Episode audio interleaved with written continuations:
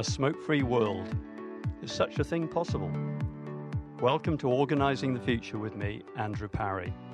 I'm head of investment at JO Hambro Capital Management and Regnan. We talk a lot about emissions on organising the future, but today we're going to talk about some somewhat different kind of emission, not carbon emissions, but tobacco. And who better to talk to than my guest today, Jennifer Motles, Head of Sustainability at Philip Morris International. Jennifer, thank you for joining me today. Thank you so much for having me. It's um, it's my pleasure to be here finally in person after so long. It has been a while, and we did one of these before, which never made it to air. So hopefully, we're going to get this one out and uh, reprise our conversation from a couple of years ago. I know this is the better one. This is the version that needs to air, that everybody needs to listen to. I'm sure a lot of people are going to be fascinated to talk, talk about tobacco and sustainability and system change all in the same podcast. Before we get down to how a tobacco company sees a long term sustainable future for itself, uh, could we learn a little bit more about you? A Chilean human rights lawyer who came to the head of, become head of sustainability at one of the world's largest tobacco companies. Perhaps you could sketch out that journey for us. You know, I think I asked you before. Surely it's an oxymoron, head of sustainability at a tobacco company. Sure. I think. I mean, you know, you and I have talked about this uh, about it being an oxymoron, sustainability and tobacco. And uh, as time goes by, the more that I think about it, the more that I say it, actually, the less that I think it's an oxymoron because you need to be in places that are not working well in order for them to become sustainable. So it's perhaps the actual oxymoron to have sustainability in companies that are already sustainable, that have business models, if they exist, because I don't know, that are already working out. I, am not so sure. I think that um, when you think about long term impact, when you think about sustainability, uh, and you think about the complexity of what that entails and transforming companies and transforming business models and transforming economic systems, um, it is necessary to have people there that um, feel uncomfortable with the status quo, that feel that um, change is needed so that value can be created in a different way and perhaps in a more conscious way that respects social and environmental boundaries while still uh, bringing profit to shareholders and to society. So I don't think it's an oxymoron. I think that you need a, a chief sustainability officer more than ever in these kind of companies.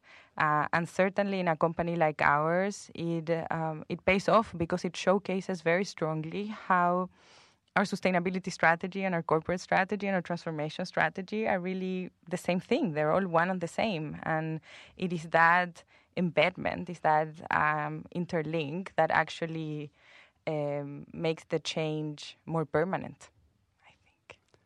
And it's a question you could have asked back to me because, of course, it's a, it's an issue that the investment in- industry is struggling with because we are a call on the whole you know, economy, and the economy is certainly messy, contains the good, bad, bad and the darn, downright ugly, and you know the way that you have to think of it as an investor is actually how you handle complexity. How do you handle a transition. And there's no simple, easy way of doing it. You know, one of the things I would say on this show is nobody's allowed to talk about win-win scenarios. Hmm. It is about change. It is about improvement. It is about tran- uh, transformation. And if you think of it in the context of sustainability, there's no such thing as a sustainable company without mm-hmm. a sustainable system. Yeah. You can apply it to, given we've got COP27 that's just finished, you can apply it to climate you can't have a net zero company without a net zero world because yeah. it is about changing the system. So I think that's going to set the tone for what we're going to talk about today. How do you change sure. the world? How do you change the company? You know, there's a lot going on at PMI. You're, you are a firm that's in transition. You know, your corporate purpose statement. Um, I think it was a number of years ago that you wrote the first one. It's probably great clarity in terms of your vision. And in terms of achieving that, vision for a smoke-free world, which always seems a, you know, a very ambitious target. How do you think about the role of incentives and disincentives in the system that are placed there by you know people like governments, mm-hmm. um, and how your strategy is determined not just by your own actions, but those of uh, external agents. Right. When you want to create change, I think, and you are aware that um, that that systems change requires that different parts of society play their part. So you were talking before about the finance community and the immense amount of power that you have in terms of um, nudging companies to rethink what success looks like. And so for us, um, traditionally a cigarette company that is seeking to no longer base its success on making or selling cigarettes, um, what is in our power to achieve that as soon as possible and what is out of our control? So I think that, like every other big and complex issue, it requires uh, different supply and demand measures. So we can set the intention outright, and, and you're right, we put out a statement of purpose in 2020. It was issued by our board, and the intention was to give clarity to all our stakeholders. And actually, the statement of purpose lists who are our main stakeholders in the sense of who are those groups in society that can play a role in making sure that we can achieve our purpose, but that we can achieve our purpose as fast as possible. So, the scientific community, government, regulator, consumers, the finance community, our own employees, our supply chain. And then, what is it that we want to achieve? And how is it that we want to achieve it? And also, give clarity to our own organization. Where is it that we're going to allocate resources? Where is it that we're going to put our priorities so that we can um, transform our company completely and in doing so have an impact on society by making cigarettes obsolete? So, a, a lot of the questions that we get, and I think that this is born from the skepticism of what you were saying before. And tell me a bit more about that sort of shareholder engagement. I'm always fascinated as yeah. somebody who does engage with uh, companies, and as a firm, it's a very important part of what we do. But you know, we've talked in the past about the sort of elephant in the room, particularly when you're talking to people with an ESG, responsible investing back, background. And so, what's the elephant in the room that they never ask about from? Yeah, sure. I'll tell you a story related to that. I remember a few years back, I was speaking in a conference in New York. Um, uh, on sustainable finance. And so it was already controversial that I was a speaker in that conference because it was about sustainable finance. And I was very curious about who was going to attend the meeting, who how is it that people were going to react, but more important, what is it that were people in the room going to ask me? And um, it was a it was a small panel. There was uh, some um, institutional investors, some active investors. There's a private sector. Okay, I was sitting there, and um, they they start asking questions about child labor in our supply chain, about diversity and inclusion in the workplace, about decarbonization of our supply chain, and obviously, Andrew, these are very important things, but the most material issue from a sustainability standpoint, the biggest negative externality that our company creates comes from the impacts of the products that we sell. And nobody asked, when are you going to stop selling cigarettes? And I guess nobody asked because everybody assumed the answer is never, because you're a cigarette company and that's where your revenues are coming from. So while you're trying to decarbonize and you're trying to improve your gender representation in leadership, you're minimizing um, small negative impacts, but avoiding completely the biggest one because arguably or presumably there's no solution for that. And there's such a missed opportunity there because that is the elephant in the room. And that's the question that should have been asked first. When are you going to stop selling cigarettes? Because if I have an answer, that can change and shift everything in the way that we engage, in the way that we lead the industry to change, in the way that other investors take note on what to ask and how to ask it. And it made me wonder this is not just about tobacco. I wonder um, to what extent investor engagement is just about a laundry list, a long laundry list about different ESG issues, uh, without really understanding that not all ESG issues are created equal, and that there is an element of materiality depending on a company's value proposition and footprint. That if an investor doesn't take note to understand what is the most material issue, it will be very difficult to have a conversation that is constructive and fruitful. it's an interesting point on what constitutes engagement because uh, engagement's now become framed for us as investors as about engaging on really environmental and social matters and how they're governed. So it's become, if you like to use the awful acronym ESG, it's become an ESG issue when in reality it should be around business strategy, long term financial viability. That's right. Which, of course, if you're going to transition successfully away from tobacco, we need to look at. Mm-hmm. If governments change their policy mm-hmm. to tobacco, now a lot of that's outcomes based reporting, mm-hmm. which and that's the, the you know, the modern trend that we're going to see a lot more developments in sustainable reporting. But what about this sort of impact element? Because turning around the critics who would say you know the, about the product. What what about the impact, which is the the health costs, the social costs uh, on people who do do smoke? How do you how do you think about reporting of that? Yeah, in the because that sets the context, you know, and, and that is you know is a is a number that the World Health Organization publishes. Do is that something that you yeah. you talk about in your reporting? No, and I don't think that the WHO actually publishes that in terms of uh, the impact that you're referring to. And and before I go there, perhaps a word on on uh, impact valuation, which I agree with you is a little bit the next frontier, and there's like different initiatives that are trying to uh, crack it, if you may. How how does this work? You know, on the one hand, and, and you have different initiatives. The the Value Balancing Alliance, we're actually a funding member of that organization. You have the impact weighted accounts um, on the other side, and you have great work led by George Serafeim and also Car- Clara Barbary on there. Um, I agree with you. I mean, we. I think that the the way that this has evolved, it, it, it has gone from um, reporting on inputs if you think about it on ESG, moving to outputs and then outcomes maybe, and now trying to get into impact. Like, what is it that you're doing? How is it? What is it that you're creating? What is it that you're removing? Um, how is it that you can explain what your new success looks like? What are the different capitals that you're measuring besides and beyond financial capital? Um, I think it's very hard. I think that we um, we do a little bit, uh, we try, and I think on climate you can see that it has become a little bit more standardized with TCFD and, and with more. Um, uh, with more consensus there, but I think that it is very complicated, and I think that there is a risk if we try to go too far or too fast, that the effort of measuring impact it will become diluted and not credible.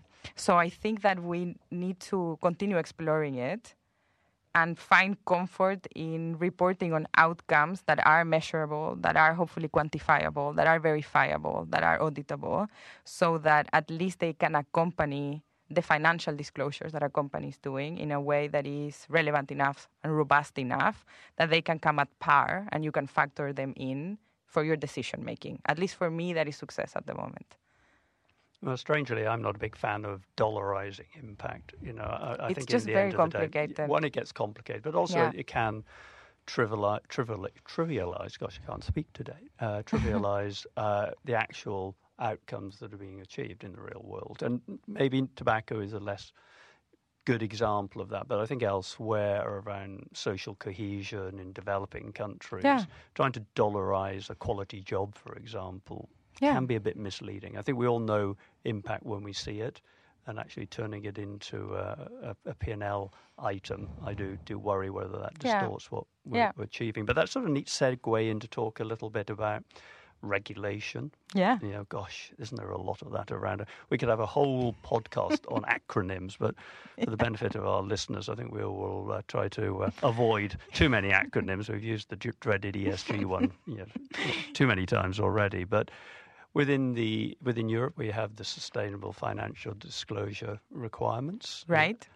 An acronym otherwise known as SFDR. We now have the UK interpretation, one letter difference in the acronym, the Sustainable Disclosure Requirements, and you know a lot of this is not about what we do as investors, or it, sh- it, it is, but it should first be about what you do as corporates, because at the end of the day, that's what we're doing is investing in in the endeavours and outputs and outcomes of corporate activity. Yeah. And I just want to uh, uh, let's just have a chat about how you see regulation and the, the growth in uh, the requirements on you. Um, you know, I was also interested that when we, have talked before, we've talked a little bit about you know uh, the where a tobacco company would sit in yeah. the EU sustainable framework. Yeah. And you know, maybe you're saying, well, it's perfectly okay to have a tobacco company in a sustainable uh, label, yeah. you know, Article Eight disclosed yeah. product. You know, that will come as a bit of a shocking revelation yeah. to many, and many of our listeners probably would disagree with that vehemently. But and so the way maybe to think about trying to answer that is how do we say to our clients who where we're considering E and S, environmental and social considerations, why we might own a you know, tobacco company yeah. in and such a product because many of them just don't want us to own it. Yeah. Divestment, divestment, mm-hmm. divestment. So a lot in that question, but yeah, I think no, you're right, and and I think that. Uh, listen, in the past years, we have seen so a tsunami of funds go into ESG, and with that tsunami of funds, I think that the natural reaction uh, was going to come in terms of okay, we need to regulate this. You know, um, we need to avoid pretending or claiming that this money is going into places and achieving things that are not really happening. So I understand the intention of um, norming a little bit or putting some or, order uh, into uh, giving transparency to your clients or to stakeholders that are um, with the intention, with the good intention of driving positive change, not really understanding what's happening with their money. Now, unfortunately, this is this is so much more complex than just creating a label and saying um, this goes and this doesn't go. And this goes back a little bit to like the entire evolution of sustainable finance, and I I, I, shouldn't lecture the lecturer because you know this better than me. But in terms of uh, coming from uh, uh, this this debate between values and value, and those who choose to not invest in tobacco, for example, because of um, values base from from a moral standpoint, irrespective of what is the value proposition of the company, irrespective of the intentionality of the company to transform, irrespective of the ability the company has to prove with data that this change is really happening. So I think that um, I don't know to what extent the the first attempt to regulate will be able to properly capture what is the desired outcome, which is to actually um, nudge companies to um, create strategies that substantially internalize negative externalities and they report on it so that people people individuals organizations can fund that. Uh, or is if, or if it's going to create a system that is so rigid that is going to end up excluding sometimes companies that are actually doing the right thing. Because unfortunately it's not black and white. And unfortunately um, companies that are transitioning not just like ours you have other industries and other companies that are also transforming and actually all companies should transform at some stage uh, at different pace transition doesn't happen overnight and transition needs to be funded. And so the KPIs that you're looking for are the KPIs that are showcasing you as an investor that change is happening and that is happening at a pace that is acceptable to you. And for as long as that pace is happening at a pace that is acceptable and in the direction that you expect, then I don't see why not to accompany that journey and also not why to consider it as sustainable for the meaning of the word in that direction. So for those who are listening, as you were asking me, uh, why why should they feel comfortable holding tobacco if they don't from a values perspective? Uh, the answer is at a granular level. If that tobacco company is working towards aligning with your values, i.e., moving to remove that negative externality completely, then why shouldn't you support it? This is how change happens. And change is ultimately what achieving a sustainable system is about, which is why we always come back to talking about system change. It's very interesting that the UK, in their proposals for sustainable disclosure requirements, don't believe sustainable funds can be achieved just by exclusions alone. It needs to have a, a real intent um, aligned to either having an impact through allocating capital, improvement in the system, or a focus on companies providing sustainability solutions. So, you know, it shows there's no one size fits all. But I, I wonder if you had any reflections on, you know, exclusion as an investment strategy, because the tobacco industry is probably more than any yeah. been seen as being excluded. Now, one of the arguments for excluding uh, the ownership of certain assets, and we're seeing this with oil and gas at the moment, yeah. is that it drives up the cost of capital, changes corporate behavior. But the exclusion mo- movement in tobacco is what 20 plus years old.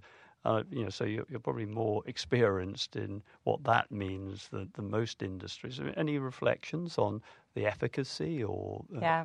of that? Yeah, I think that Listen, it's not just in finance. I think that everywhere, um, when there is something that you so profoundly reject or feel so contrary to, I think the natural tendency is to, um, yeah, rejected and and uh, exclude it in protest. You know, I think that we do it not just with our money we do it in different ways you know? You choose to um, not go certain places or not participate in, in certain things. But um, even if viscerally that's your first reaction unfortunately that's not how to go about change. Um, and so if you if you exclude something or you divest uh, the only thing that you achieve is that you make the problem somebody else's to solve. The problem doesn't go away. If you think about it um, as citizens, irrespective of what country you're from, we, when we turn a certain age, we also earn a right to vote. And if you boycott that and in protest because you disagree with politics and you don't vote, you're hurting yourself because you are losing the opportunity to change a system. And if that multiplies by super many individuals, then look what can happen with a democracy. It's not different here. If you think about investment and people boycotting, and boycotting because they feel strongly about a business model not being right and feeling strongly about a business model needing to be changed, the way to change it is not by excluding it and divesting from it. The way to change it is by engaging. And so I think that um, more and more I see that mm, investors become more and investors and individuals and organizations stakeholders in general become more sophisticated at understanding uh, how to use their power really and how to use the information that is out there and the information that companies are putting out there, the data that they're making available for people to engage in a way that can allow companies to be better. And so I think that, yes, it's true that tobacco exclusion is perhaps one of the most popular. Um, sustainable finance strategies, even though it's just exercising. I mean, some when you talk about having ESG products, negative screening, I wouldn't count it as an ESG product per se. But I think that that's shifting, and hopefully, as we all become better versed on impact and on sustainability and on long term business models, we all understand that. Um, turning a blind eye is not going to create the systems change that we're seeking, not just with tobacco, but also with fossil fuels. I think obviously it's very uncomfortable to deal with the fact that fossil fuels will be there for a little bit until they're not, but divesting from fossil fuels is not going to make them go away.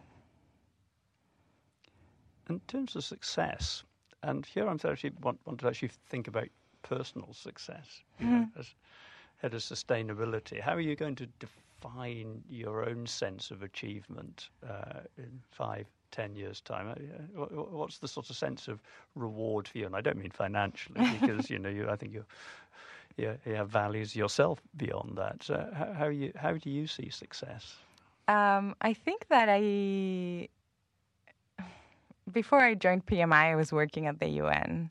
And when I got, uh, when I was offered the job to join, I was um, I remember I was so offended that someone would even think that I would, you know, even think about working for a tobacco company. And uh, once I decided to join and, and join this um, transformation quest and everything that we're trying to achieve, I thought, okay, maybe I will last six months or maybe I will last a year. And fast forward, I'm here for seven years.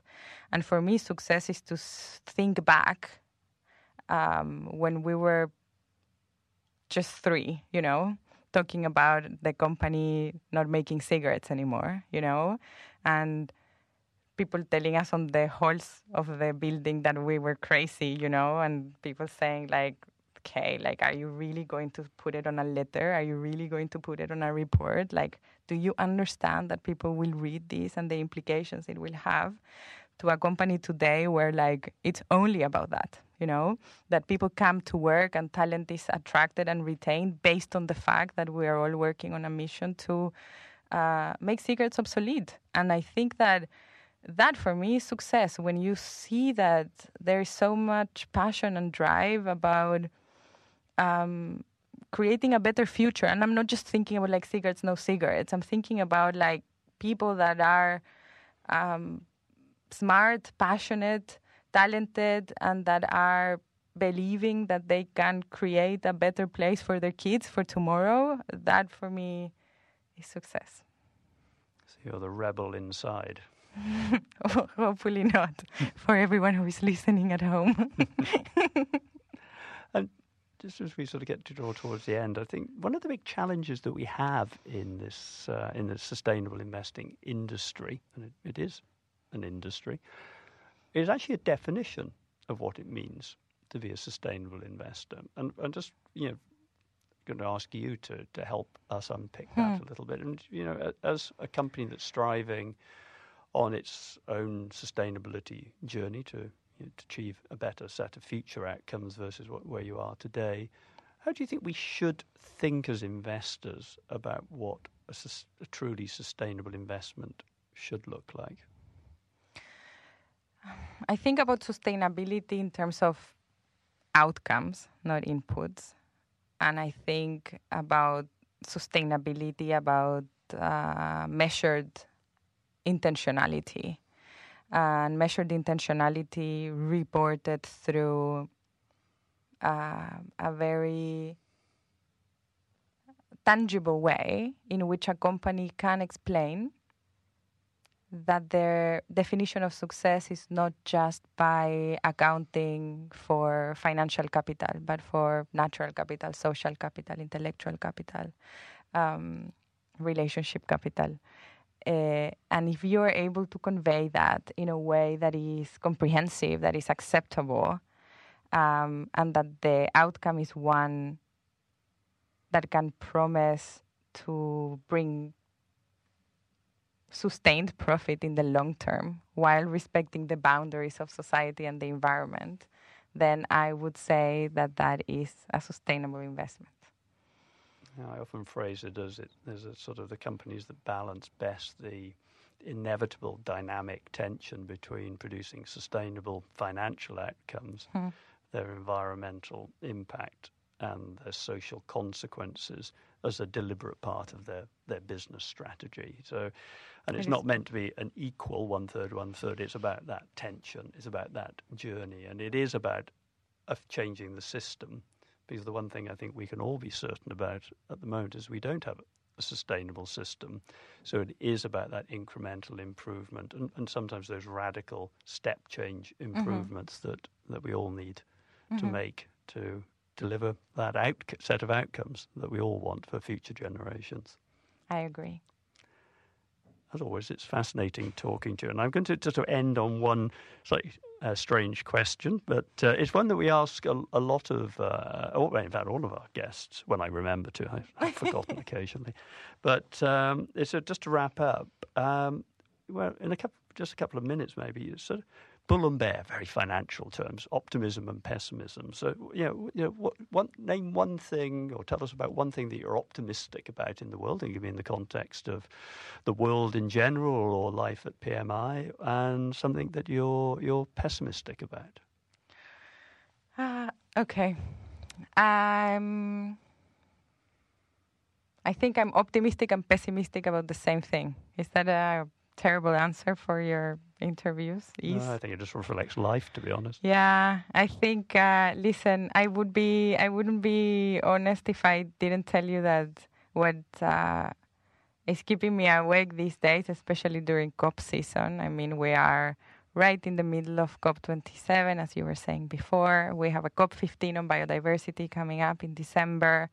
Um, obviously, the news is flooding with um, uh, good and sad quality of everything that is happening, and uh, it is so scary and it is so sad. But at the same time, I see um, so much innovation, so much technology, so much good intentions, so much creativity, so much ingenuity that I'm also optimistic that we can turn this around. So I'm pessimistic and I'm optimistic about the same thing. I guess it's not pessimistic. I'm optimistic that we can create change. Uh, I'm scared about how horrible the current status of the earth is and how bad the direction we're heading unless we pivot together. That's my answer. I think we should all be optimistic that we have the power to change. Mm-hmm. And the more that we have these discussions, the more that we have these debates, the more likely that we are to have a better outcome. Jennifer, thank you very much for your time today. And of course, thank you to our listeners. Thank you so much for having me, and I hope I can be back another time. Yeah, you're always welcome back to have a, an informed and ex- interesting discussion. Thank you, Andrew. Organising the Future is available on Spotify, Amazon, and Apple Podcasts. Please subscribe to be sure to catch every episode. If you would like to learn more about investment opportunities at JO Hambro Capital Management or at Regnan, please do contact your representative. Details about us, about our funds, and our approach to investment are on our website. Just search for JO Hambro in your favourite browser.